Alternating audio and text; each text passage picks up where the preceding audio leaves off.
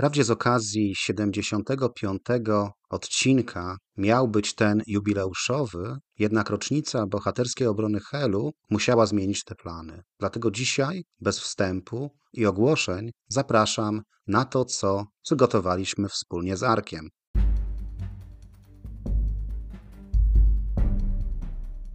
Ryszard Kapuściński powiedział: Wszak istnieje coś takiego jak zarażenie podróżą i jest to rodzaj choroby w gruncie rzeczy nieuleczalnej. Będzie to podcast o podróżach do miejsc niedalekich, o bogatej historii Polski i regionu, o miejscach osiągalnych dla każdego i o moich przemyśleniach w historycznych miejscach. Zapraszam. Marcin.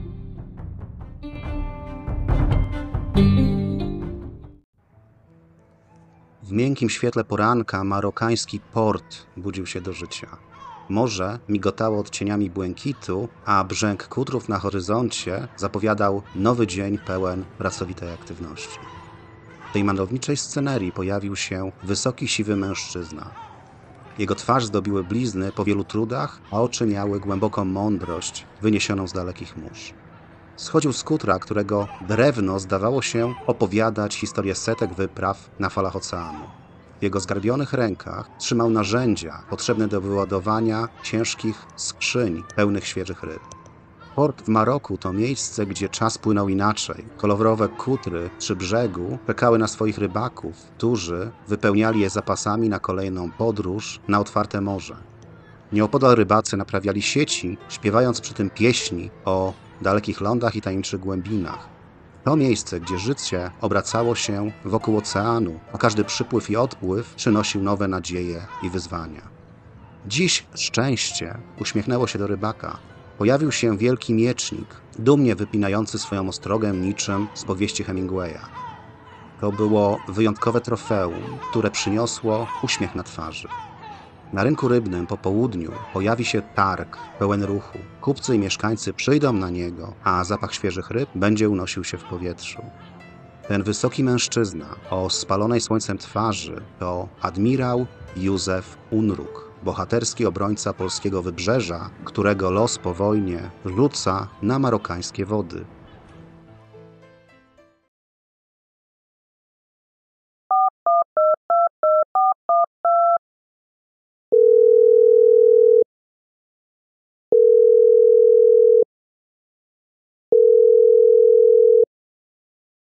Dzień dobry, witam słuchaczy. Jest ze mną Arek Czapla. Chcemy dzisiaj opowiedzieć o Wyspie Hel. Witam Cię, Arek. Cześć. Cześć, Marcin. Witam wszystkich. 2 października kojarzy się bardzo ze smutną kapitulacją Warszawy Powstania Warszawskiego. Ale czy tylko? Nie tylko, ponieważ 2 października to również kolejna rocznica kapitulacji ostatniego stałego zorganizowanego punktu oporu polskiego wojska w kampanii wrześniowej 1939 roku. Tego dokładnie dnia złożyli broń obrońcy Helu. Było to 4 dni po kapitulacji Warszawy i Modlina, 25 dni po kapitulacji Westerplatte, które jest dzisiaj takim symbolem oporu wybrzeża, a tak naprawdę na ten symbol zasługuje właśnie Hel. Po upadku Helu walczyła jeszcze tylko grupa operacyjna po lesie generała Kleberga, jeżeli mówimy o zorganizowanych związkach operacyjnych, ale to już nie był stały punkt oporu. I dzisiaj chcieliśmy przypomnieć te 32 dni walki bez nadziei na odsiecz oraz obrońców, którzy wzbudzili autentyczny szacunek nawet wśród Niemców.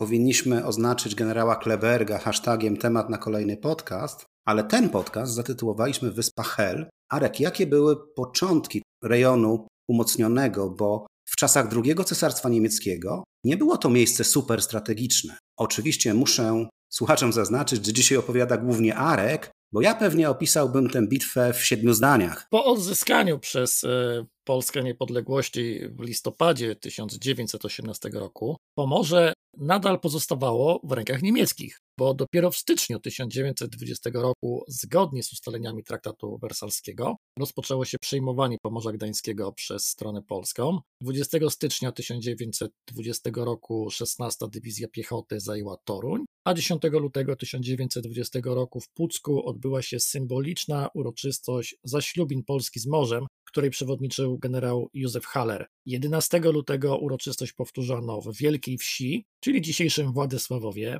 No, w 1945 roku komunistyczne władze zrobiły sobie własne zaślubiny z morzem, które też były wielokrotne, ponieważ 15 marca były w Dziwnówku, 17 w Mrzeżynie i dopiero 18 było to najbardziej znane w Kołobrzegu. To są próby oswajania nowej rzeczywistości. W Szczecinie na Wałach Chrobrego, które przed wojną nazywały się tarasami Hakena, oprócz istniejących już herbów miast Prus, doszedł na przykład herb Gdyni i doszedł chyba zupełnie niedawno, ale wróćmy do tej sytuacji geopolitycznej. Niełatwej, bo spowodowanej przebiegiem trzech granic państwowych w jednym miejscu. Nawiasem mówiąc, miejscem, gdzie fizycznie zbiegały się trzy granice, jest Biała Góra, niedaleko Kwidzyna a mówimy tu o granicach Niemiec, Polski i wolnego miasta Gdańska. Tak, tutaj warto powiedzieć o tym statucie właśnie Gdańska jako wolnego miasta. On tak teoretycznie był pod protektoratem Ligi Narodów. Dla niewtajemniczonych w skrócie to był taki międzywojenny ONZ.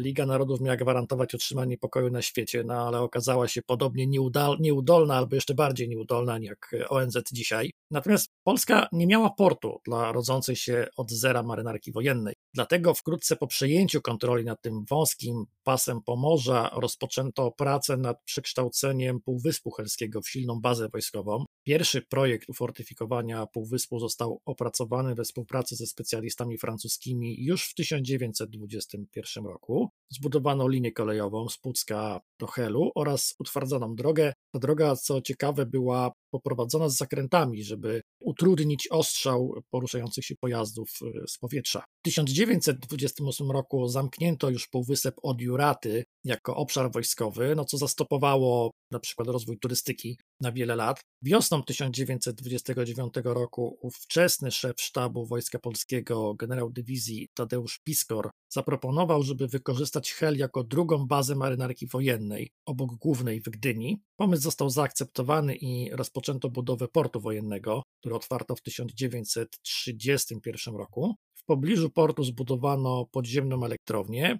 oraz schrony amunicyjne i torpedowe. 21 sierpnia 1936 roku prezydent Ignacy Mościcki podpisał dekret o utworzeniu rejonu umocnionego HEL. O Mościckim opowiedzieliśmy niedawno w dwuczęściowym podcaście. I tak jak wspominaliśmy, nie wszystkie decyzje Mościckiego były słabe. Ale nie wiem, czy pamiętasz, Arek, że pierwszym miejscem, gdzie planowano port, był Tczew, ale komplikacje związane z pogłębieniem toru wodnego i egzystencją wolnego miasta Gdańska spowodowały wybór Gdyni, więc i obrona musiała się przecież inaczej usytuować. Usytuowała się na Helu. No tak, Półwysep Helski został silnie ofortyfikowany. On w zasadzie, jak na to spojrzymy, do w pewnym stopniu zamyka wejście w Zatokę Gdańską, przynajmniej w obszarze takim bardziej północnym. W rejonie Jastarni zlokalizowano żelbetono, żelbetowy bunkier, punkt oporu Jastarnia. On jest tam do dzisiaj do zobaczenia. Na odcinku od Juraty do Helu znajdowało się kilka baterii nadbrzeżnych. Część z nich była stała, część z nich była mobilna, po prostu były to stanowiska, na których można było umieścić normalnie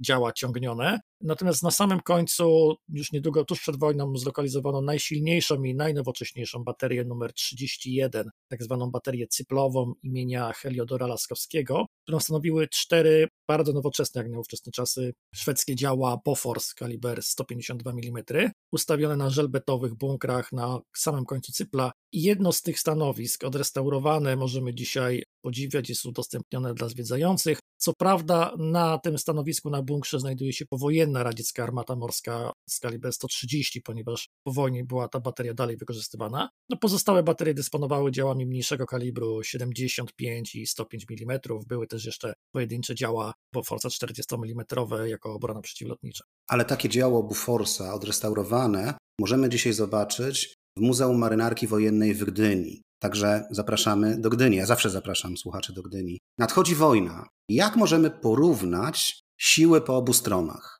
No, były one mniej więcej, jeżeli chodzi o siły lądowe, z przewagą 2 do 1 na, na stronę niemiecką. Teoretycznie zadaniem obrony Pomorza miała zająć się Armia Pomorze. Jednak jej związki taktyczne zostały rozlokowane w rejonie Toruń, Bydgoszcz, Bory Tucholskie i zaraz na samym początku kampanii wrześniowej, tak zwanej bitwie o Bory Tucholskie, Armia Pomorza została odcięta i następnie odrzucona od wybrzeża. Więc ciężar obrony tak naprawdę spadł na tak zwaną obronę wybrzeża. To było mniej więcej równoważnik jednego korpusu, około 17 tysięcy ludzi, wliczając w to jednostki obrony narodowej i Korpusu Ochrony Pogranicza HEL. Ale to, co jest bardzo ważne, to to, że polscy obrońcy nie mieli praktycznie e, lotnictwa. Jedyna jednostka lotnicza na wybrzeżu, Morski Dywizjon Lotniczy w Pucku, posiadał 23 przestarzałe wodno-samoloty nadające się najwyżej do celów obserwacyjnych i dywizjon ten został praktycznie wyeliminowany już pierwszego dnia wojny. Brak osłony powietrznej okazał się kluczowy podczas obrony wybrzeża, no ale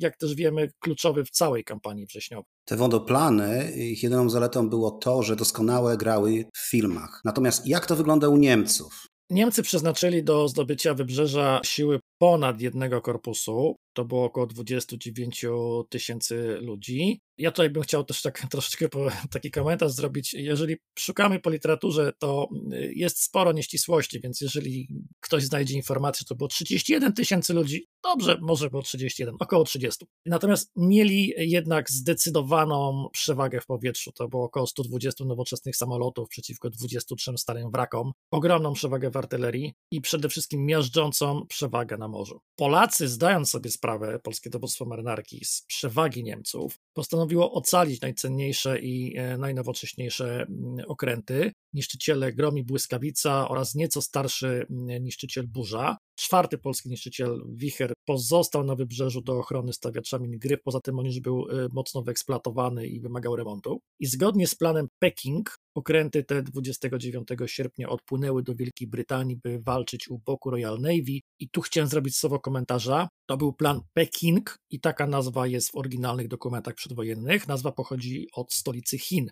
Natomiast po wojnie zaczęto używać w literaturze określenia plan Pekin. Po prostu Peking pochodził z transkrypcji japońsko-mandżurskiej nazwy chińskiej stolicy. Tak, a po prostu Beijing, jak to po angielsku tak, dzisiaj brzmi, tak? Dokładnie, a później użyto mandaryńskiej e, transkrypcji, więc był to plan Peking, a nie plan Pekin. No, wracając jakby do, do sił, Niemcy wystawili do walki na wybrzeżu dwa pancerniki, co dzisiaj wzbudza takie emocje, że tu Westerplatte to ostrzeliwały pancerniki. Natomiast bądźmy szczerzy, nazywanie niemieckich okrętów Schleswig-Holstein i jego bliźniaka Schlesien pancernikami w kategoriach standardu tej klasy okrętów w 1939 roku to jest przesada. One zostały co prawda zwodowane w 1905 i 1906 jako pancerniki, ale już w tym samym roku, 1906 roku w Wielkiej Brytanii zwodowano pancernik Drenov, który kompletnie zrewolucjonizował tą klasę okrętów i Schleswig-Holstein i Schlesien był już przestarzałe w czasie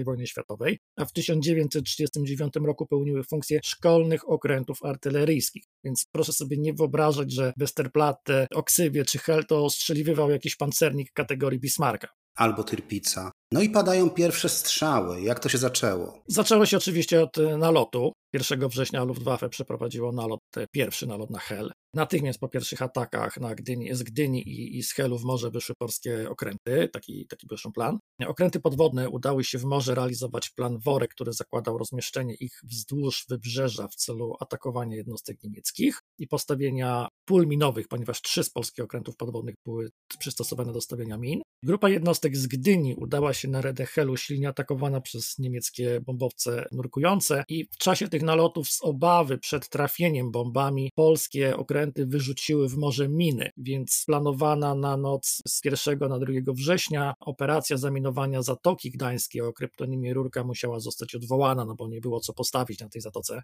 Stawiacz min ORP Gryf, największy polski okręt wtedy, doznał uszkodzenia steru w wyniku ataków lotniczych, no i dotarł tak do portu helskiego. Został tam zacumowany jako pływająca bateria. 2 września do portu wszedł y, ORP Wicher, ten ostatni pozostały niszczyciel, i również podjęto decyzję o jego zacumowaniu i przekształceniu go w pływającą baterię. Czyli nasze okręty nie pełniły działań morskich. Nie pełniły okręty nawodne, bo podwodne tak, aczkolwiek y, bez sukcesów. Natomiast plan użycia okrętów nawodnych od początku zakładał defensywę poprzez postawienie pól minowych i, i takie było założenie. Przewaga niemiecka była tak duża, że jakakolwiek akcja bardziej ofensywna była z góry skazana przegraną.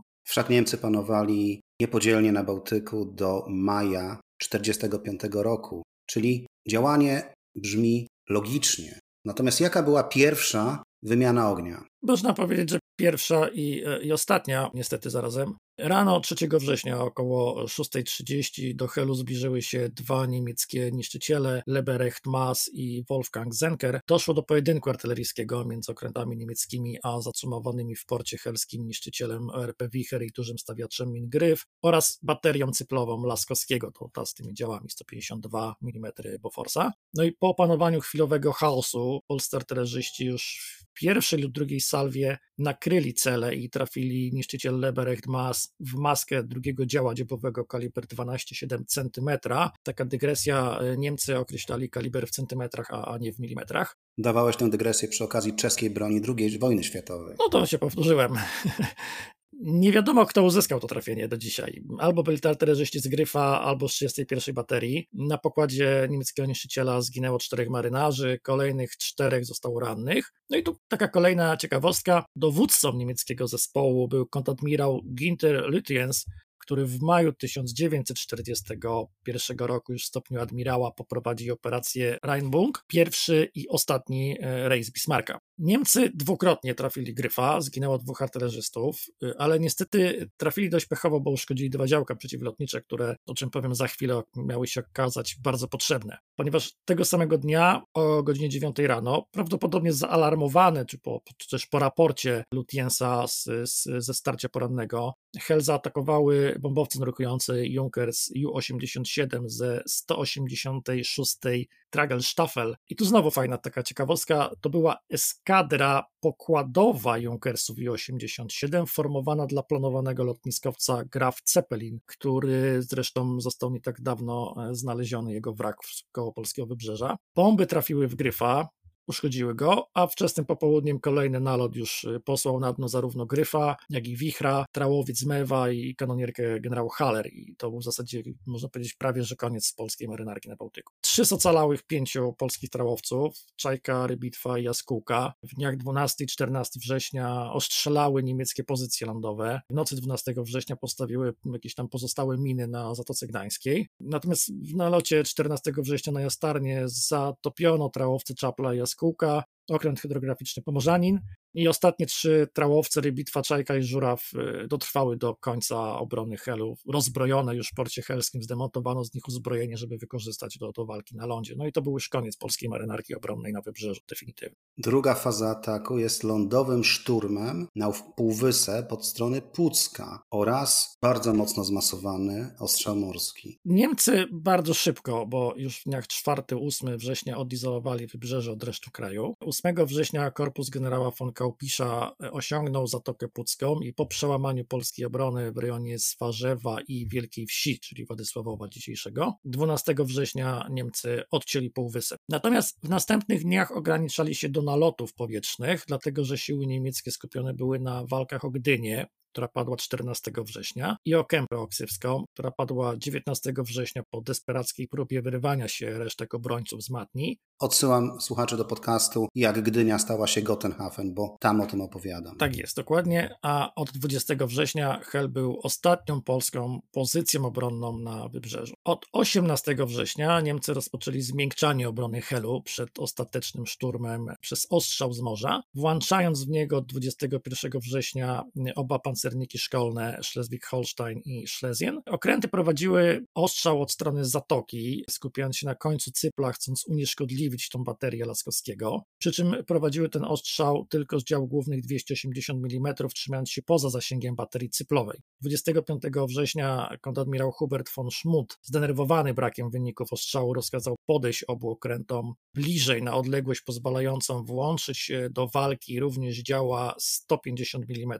Tu taka dygresja dygresja, większość tych dział była na obydwu pancernikach zamontowana w taki sposób, jak to robiono na początku XX wieku, w kazamatach poniżej głównego pokładu, więc one będąc nisko nad lustrem wody też to wpływało na ich zasięg, więc no i plus pamiętajmy, że to jednak były stare działa i stare okręty, e, Polacy mieli nowoczesne działa 152 mm, więc Niemcy po prostu weszli sobie bardzo dobrze w zasięg baterii cyplowej. Polacy oczywiście wykorzystali tą okazję i najpierw 25 września nakryli ogniem niemieckie okręty, to nie oznacza trafienia. Nakrycie ogniem oznacza, że, że pociski spadły w bezpośredniej bliskości, bliskości celu, tudzież no, mogły w cel trafić. W tym przypadku nie było bezpośredniego trafienia, no ale Niemcy się, Niemcy się wycofali, bojąc się trafienia w okręty. A 27 września polska bateria cyplowa zdołała trafić pancernik Schleswig-Holstein w burtowe działo 150 mm, raniąc trzech marynarzy. W pojedynku artyleryjskim 25 września został nagrany dowódca baterii kapitan marynarki Zbigniew Przybyszewski, o którym jeszcze będziemy opowiadać. Tak, Zbigniew Przybyszewski nam się jeszcze pojawi. Ale Arek, jak miała powstać nasza tytułowa wyspa Hel? Prawie powstała dlatego że aby zatrzymać niemieckie natarcie, obrońcy Helu wykonali z nieprzydatnych już okrętom trzech prze, trzy, y,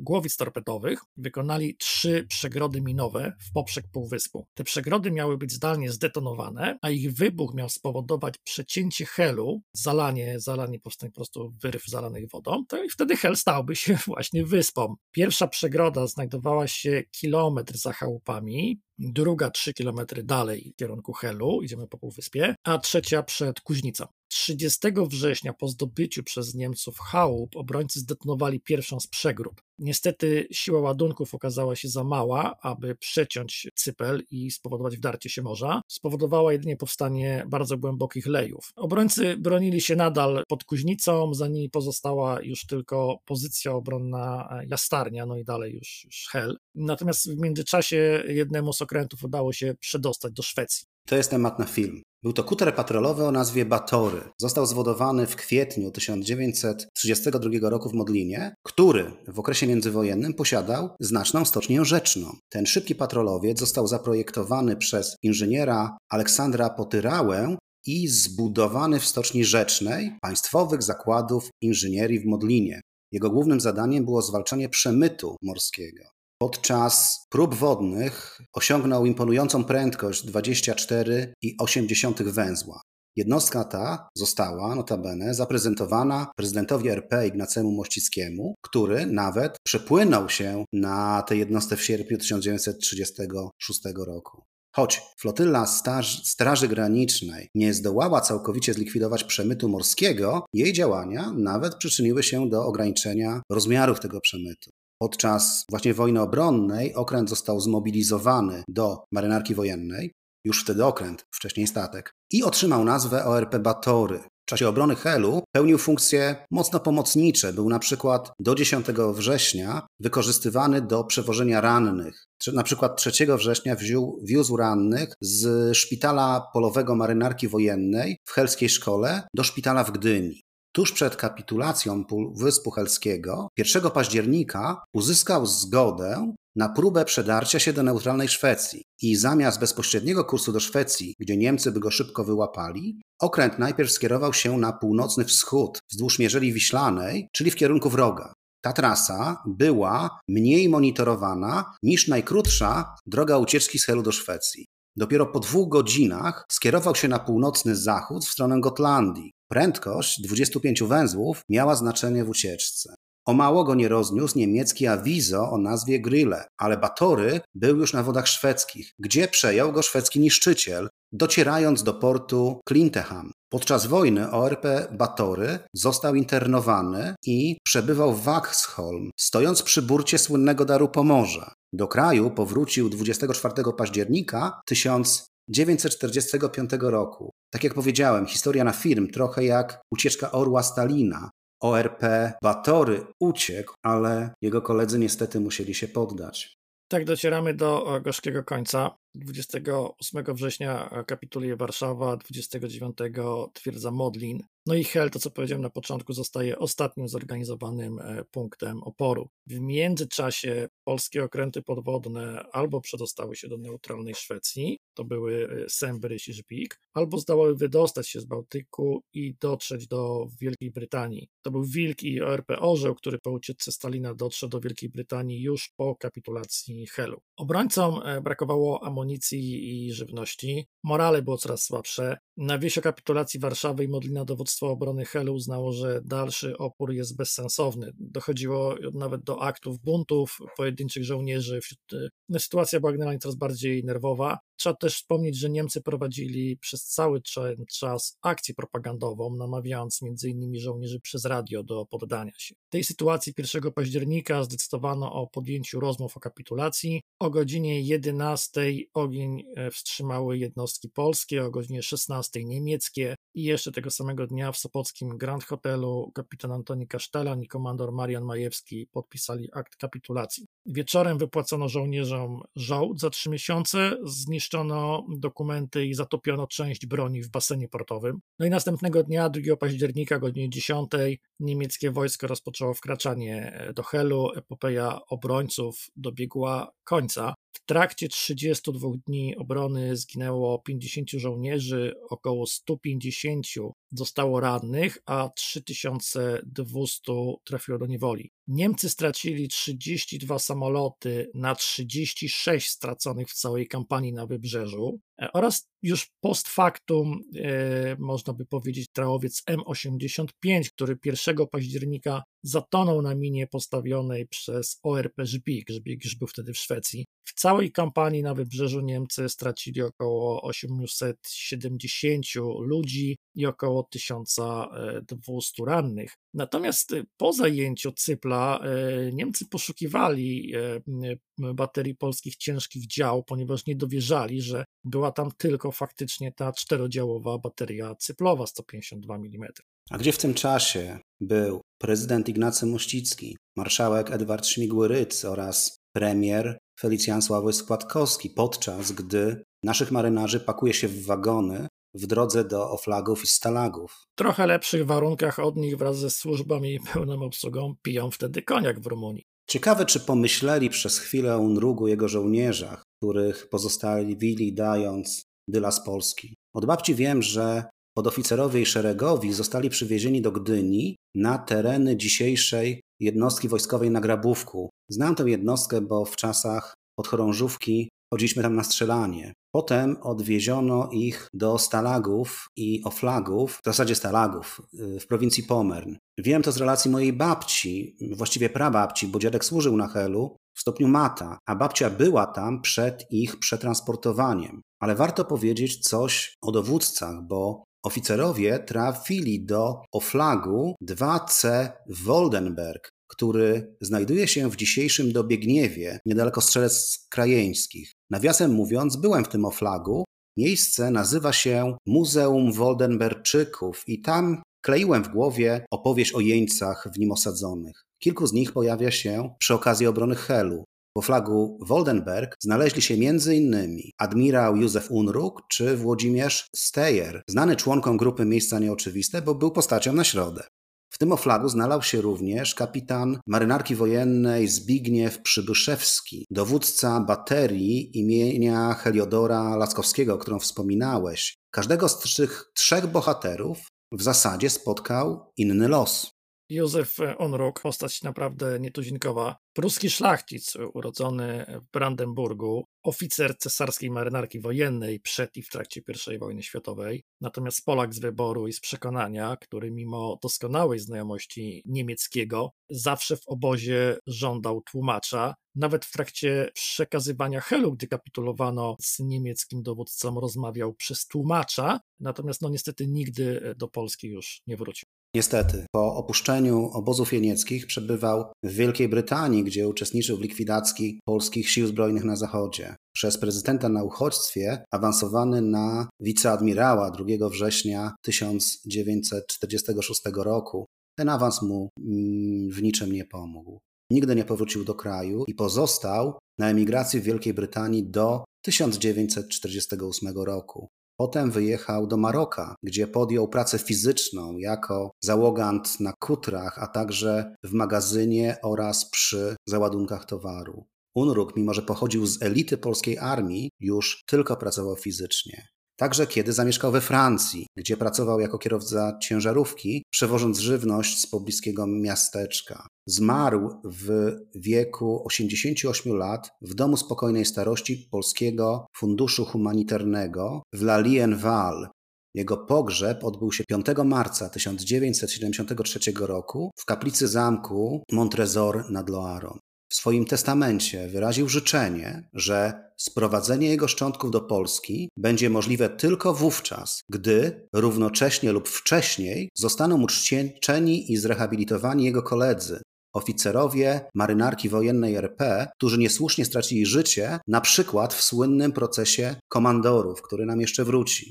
Ostatecznie prochy sprowadzono do kraju w październiku 2018 roku, a w Gdyni na Oksywiu odbyły się uroczystości pogrzebowe Józefa i Zofii Unrugów po sprowadzeniu ich trumien do Polski. Tak wrócił do kraju 40 lat po śmierci. Tutaj dodam jeszcze, Marcin, że w trakcie tej ceremonii e, prezydent Polski wręczył wnukowi Unruga, Christofowi, akt mianowania go admirałem, a wnuk Unruga był ówcześnie burmistrzem miasteczka Montresor we Francji, gdzie, e, gdzie Unrug żył, więc taka no dość pięknie, można powiedzieć pośmiertnie, ale jednak skończona historia. Marcin, a co możesz powiedzieć o wspomnianym przez ciebie wcześniej Włodzimierze Stejerze? Po wojnie Steyer powrócił do Polski i nadal służył w marynarce wojennej i pełnił tam dowódcze funkcje, w tym komendanta portu wojennego Gdynia oraz bardzo istotną dowódcy marynarki wojennej. Jednak w 1950 roku podjął decyzję, która uspokoiła jego sumienie, ale zrujnowała karierę. Nie zgodził się na aresztowanie dowódcy ORP Błyskawica, komandora podporucznika Zbigniewa Węglarza, ta postawa spowodowała jego natychmiastowe odwołanie ze stanowiska i przeniesienie w stan spoczynku. Odejście z marynarki wojennej przyniosło mu jakieś symboliczne pieniądze, ale były niewystarczające, więc wkrótce po odejściu ze służby wojskowej musiał podjąć pracę w powszechnej kasie oszczędności w Gdyni. Następnie, w cudzysłowie, kontynuował swoją zawodową ścieżkę w Ostrołęce, tam go odesłano. Tam pełnił funkcję starszego referenta. W okresie odwilży, na szczęście, w latach 50.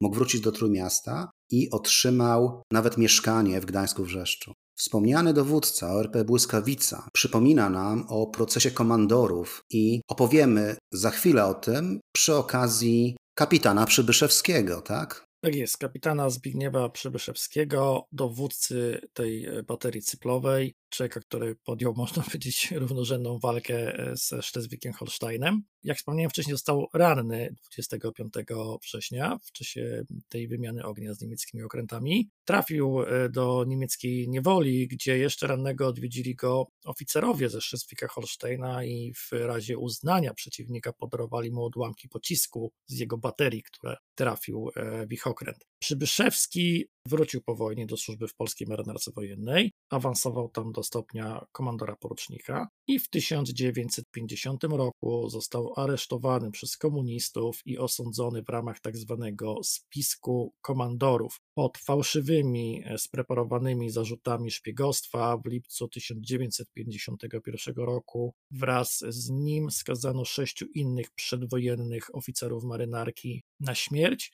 i 16 grudnia 1952 roku zabito go strzałem w tył głowy w mokotowskim więzieniu.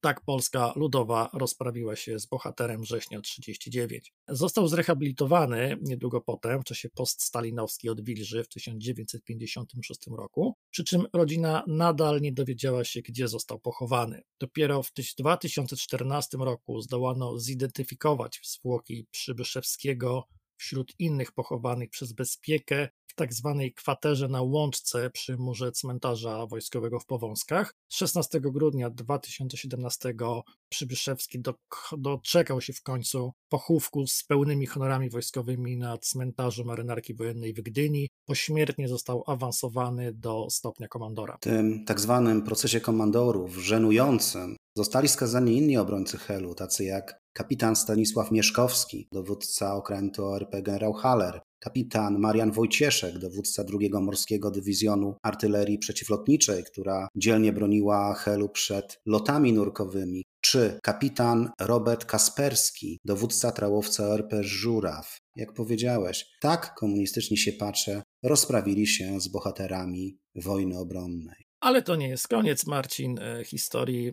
helskich umocnień w czasie II wojny światowej, dlatego że po zajęciu Helu Niemcy zbudowali w 1940 roku na Helu baterię o nazwie Schleswig-Holstein, składającą się z, uważaj, trzech dział kalibru 406 mm. To były największe działy okrętowe, jakie po pierwsze zbudowali Niemcy. Były dla, budowane dla projektowanych pancerników H, które miały być następcą Bismarcka i Tirpitza. Posadowili to na potężnych żelbetowych bunkrach i do tego dodali dziewięciokondygnacyjną wieżę kierowania ogniem zainstalowanym u góry dalmierzem, takim samym jak na Bismarcku i Tirpitzie. Były to najpotężniejsze działa artylerii nadbrzeżnej, jakie kiedykolwiek zainstalowano. Co jest ciekawe, Polacy przed wojną rozważali zainstalowanie na Helu dział kalibru 305 lub 320, tutaj nie, nie, nie pamiętam dokładnie, ale uznali, że posadowienie tak ciężkiej konstrukcji na tym piaszczystym gruncie Cypla jest niemożliwe, że ona się będzie zapadała. Niemcy posadowili potężne bunkry z działami kalibru 406, można je do dzisiaj e, zobaczyć. No i bateria ta po kilku strzałach próbnych została w 1941 roku zdemontowana.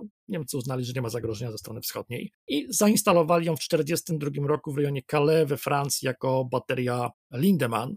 Niemcy byli naprawdę mistrzami świata w marnotrawieniu sił i środków II wojny światowej. Natomiast analogiczna bateria do dzisiaj e, zachowała się w e, Norwegii. Tylko tam jest troszeczkę inaczej zbudowane, bo e, bunkry są wpuszczone w skałę poniżej dział. Natomiast tu chciałem jeszcze jedną rzecz powiedzieć. W 1945 roku Hel również był ostatnim punktem, który się poddał na gdańskim wybrzeżu. Niemiecka załoga Helu skapitulowała przed Armią Czerwoną dopiero 14 maja, czyli prawie tydzień po kapitulacji III Rzeszy. Nawiasem mówiąc, miejscem nieoczywistym będzie rejon umocniony Hel, więc możemy zobaczyć, co tam zostało. Słuchacze usłyszą o tym za chwilę. Arek, czy wiedziałeś o tym, że ORP Batory nie był jedynym okrętem uczestniczącym w obronie Helu, który uciekł do Szwecji? Wspominałeś o tym, jak się przygotowywaliśmy i to było dla mnie zaskoczeniem, ale teraz zaskoczmy słuchaczy. Tak, był okręt o nazwie ORP Żuraw. To zbudowany przez warsztaty marynarki wojennej, dzisiejszą stocznię wojenną z siedzibą w Radomiu, trałowiec, który trafił na Hel jako niedokończony okręt, będąc częścią dywizjonu minowców. Dowódcą tego okrętu był kapitan Robert Kasperski, który również stanął później przed sądem w procesie komandorów. Nawiasem mówiąc, także uwięziony w Oflagu Woldenberg w dobie gniewie. Po kapitulacji Helu okręt został wcielony do Kriegsmarine pod nazwą Oxfocht, czyli Oksywie. Początkowo służył jako trałowiec, a później jako okręt hydrograficzny. Niemcy dokonali pewnych modyfikacji. Okręt przetrwał wojnę i wraz z trzema innymi dawnymi polskimi trałowcami ORP Mewa, Rybitwa i Czajka przydzielony został do rezerwowego zespołu niemieckiej służby trałowej. Po pewnym czasie te okręty zostały odnalezione przez polskie władze w Traweminde i odzyskane. 25 stycznia 1946 roku ORP Żuraw podobnie podniósł polską banderę, a jego nazwa została przywrócona. 13 lutego 1946 roku w Kilonii okręt został uzbrojony w pięć niemieckich dział kalibru 20 mm, nowe wyposażenie trałowe i to wszystko było w ramach reparacji wojennych. Pod koniec 1946 roku okręt przeszedł remont i ponownie wszedł do służby 1 listopada 1946 roku. Przez pewien czas został przydzielony do zespołu poradzieckich trałowców typu MT. 29 listopada 1946 roku skierowany został do Świnoujścia i włączony w skład szczecińskiego obszaru nadmorskiego. 1 sierpnia 1951 roku część załogi okrętu przeprowadziła zamach stanu na pokładzie, przejmując kontrolę nad jednostką i kierując ją do portu Istad w Szwecji. Tam 12 członków załogi złożyło prośbę o azyl. Pozostała część załogi powróciła z okrętem do Polski 3 sierpnia tego samego roku. Skutkiem tego dramatycznego wydarzenia było przyspieszenie fali procesów politycznych w marynarce wojennej, które zakończyły się 7 listopada 1900, 1951 roku wydaniem długoletnich wyroków więzienia oraz nawet wyroków śmierci. Wyroki te dotyczyły nawet części członków załogi, którzy powrócili do kraju po uprowadzeniu okrętu. Władze tamtego czasu uznały nazwę Żuraw za zhańbioną i zdecydowały się zmienić nazwę jednostki na okręt hydrograficzny Kompas. Przez następne 20 lat okręt pełnił już tylko funkcję okrętu hydrograficznego. Smutna historia bardzo smutnych i mrocznych czasów. Niestety, Arek, myślę, że jesteśmy winni Gdyni i skazanym komandorom jeszcze jeden podcast. Co ty na to? Zabieramy się do roboty, Marcin. To tyle na dzisiaj. Dziękuję bardzo słuchaczom, dziękuję Tobie, Arku, i do następnego razu. Cześć! Dziękuję również wszystkim. Mam nadzieję, że udało nam się przybliżyć troszeczkę odsunięty na bok epizod e, kampanii wrześniowej. Dziękuję jeszcze raz. Do usłyszenia.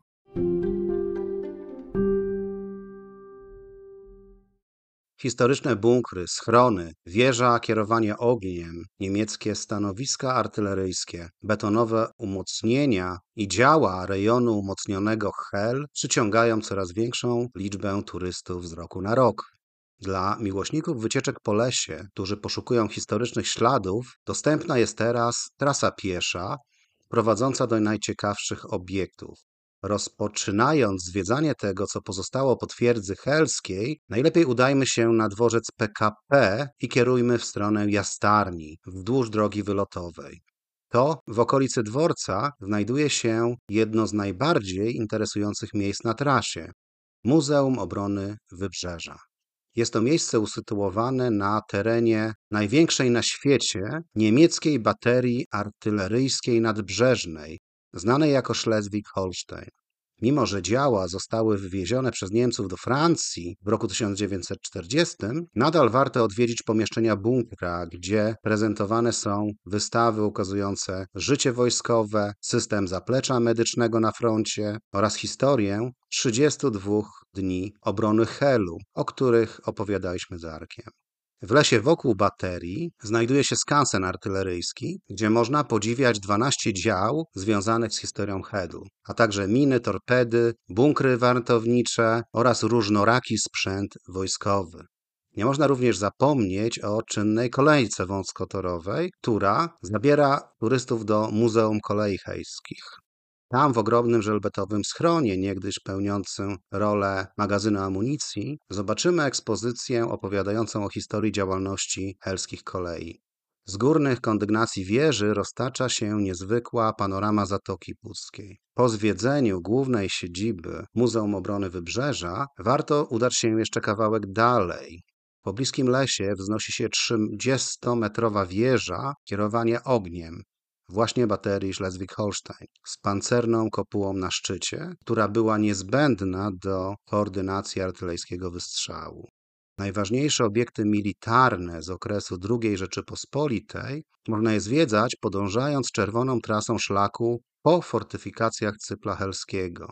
W tym obszarze możemy zobaczyć słynną polską baterię z czasów II wojny światowej, baterię imienia Heliodora Laskowskiego, a także powojenne obiekty takie jak 13 i 27 bateria artylerii stałej oraz cztery stanowiska ogniowe dział kalibru 100 mm z 27 baterii artylerii stałej. Obie powstały w 1956 roku. W ostatnich latach pracownicy Muzeum Obrony Wybrzeża oraz miłośnicy fortyfikacji helskich podejmują bardzo intensywne wysiłki w celu przejęcia coraz większej liczby obiektów od wojska. Te miejsca są starannie odnawiane i przygotowywane do zwiedzania, aby turyści mogli łatwo do nich dotrzeć. Szlak jest odpowiednio oznakowany, a na jego trasie znajduje się wiele tablic informacyjnych opisujących obiekty. Na jednej z plaż na Półwyspie Helskim istnieje możliwość dokładnego przyjrzenia się wrakom dwóch polskich okrętów z okresu powojennego, które zostały zbudowane w Związku Sowieckim. Są to okręty ORP Wicher II i ORP Grom II. To sprawia, że miejsce jest wyjątkowe, bo jeżeli chodzi o lokalizację tych dwóch wraków, są częste błędy w ich identyfikacji. Warto też przywołać historię z 1939 roku, kiedy marynarka wojenna broniła Helu, a najważniejsze jednostki stacjonowały w helskim porcie wojennym. Właśnie tam, jak mówił Arek, zatopione zostały dwa okręty, Wicher i Gryf.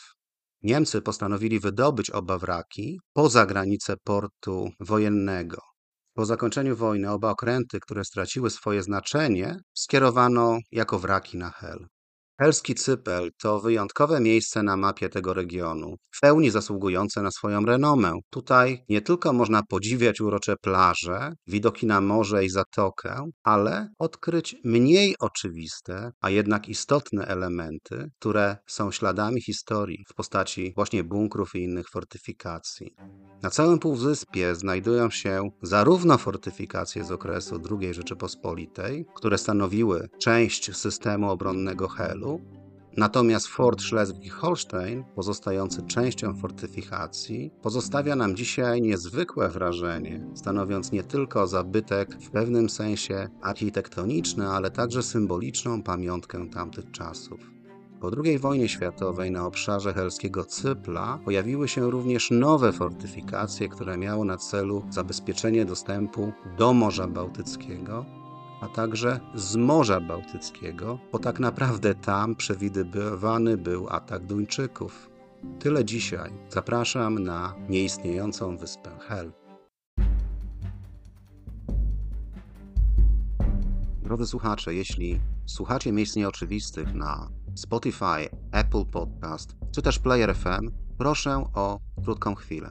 Dajcie znać, co sądzicie o kaście, przyznając ocenę w postaci gwiazdek. To proste działanie pomoże mi zdobyć większą widoczność i dotrzeć do jeszcze większej liczby osób, które mają podobne zainteresowania. Wasze komentarze, opinie, sugestie są niezwykle ważne, dlatego też zachęcam Was do dzielenia się tymi refleksjami pod adresem domwdawidach.gmail.com. Każdy Was głos jest niezwykle cenny i pomoże mi w rozwoju podcastu. Możecie również wesprzeć podcast na stronie buycoffee2 miejsca nieoczywiste. Podcast jest non-profit, a środki wykorzystuje na promocję treści w mediach społecznościowych.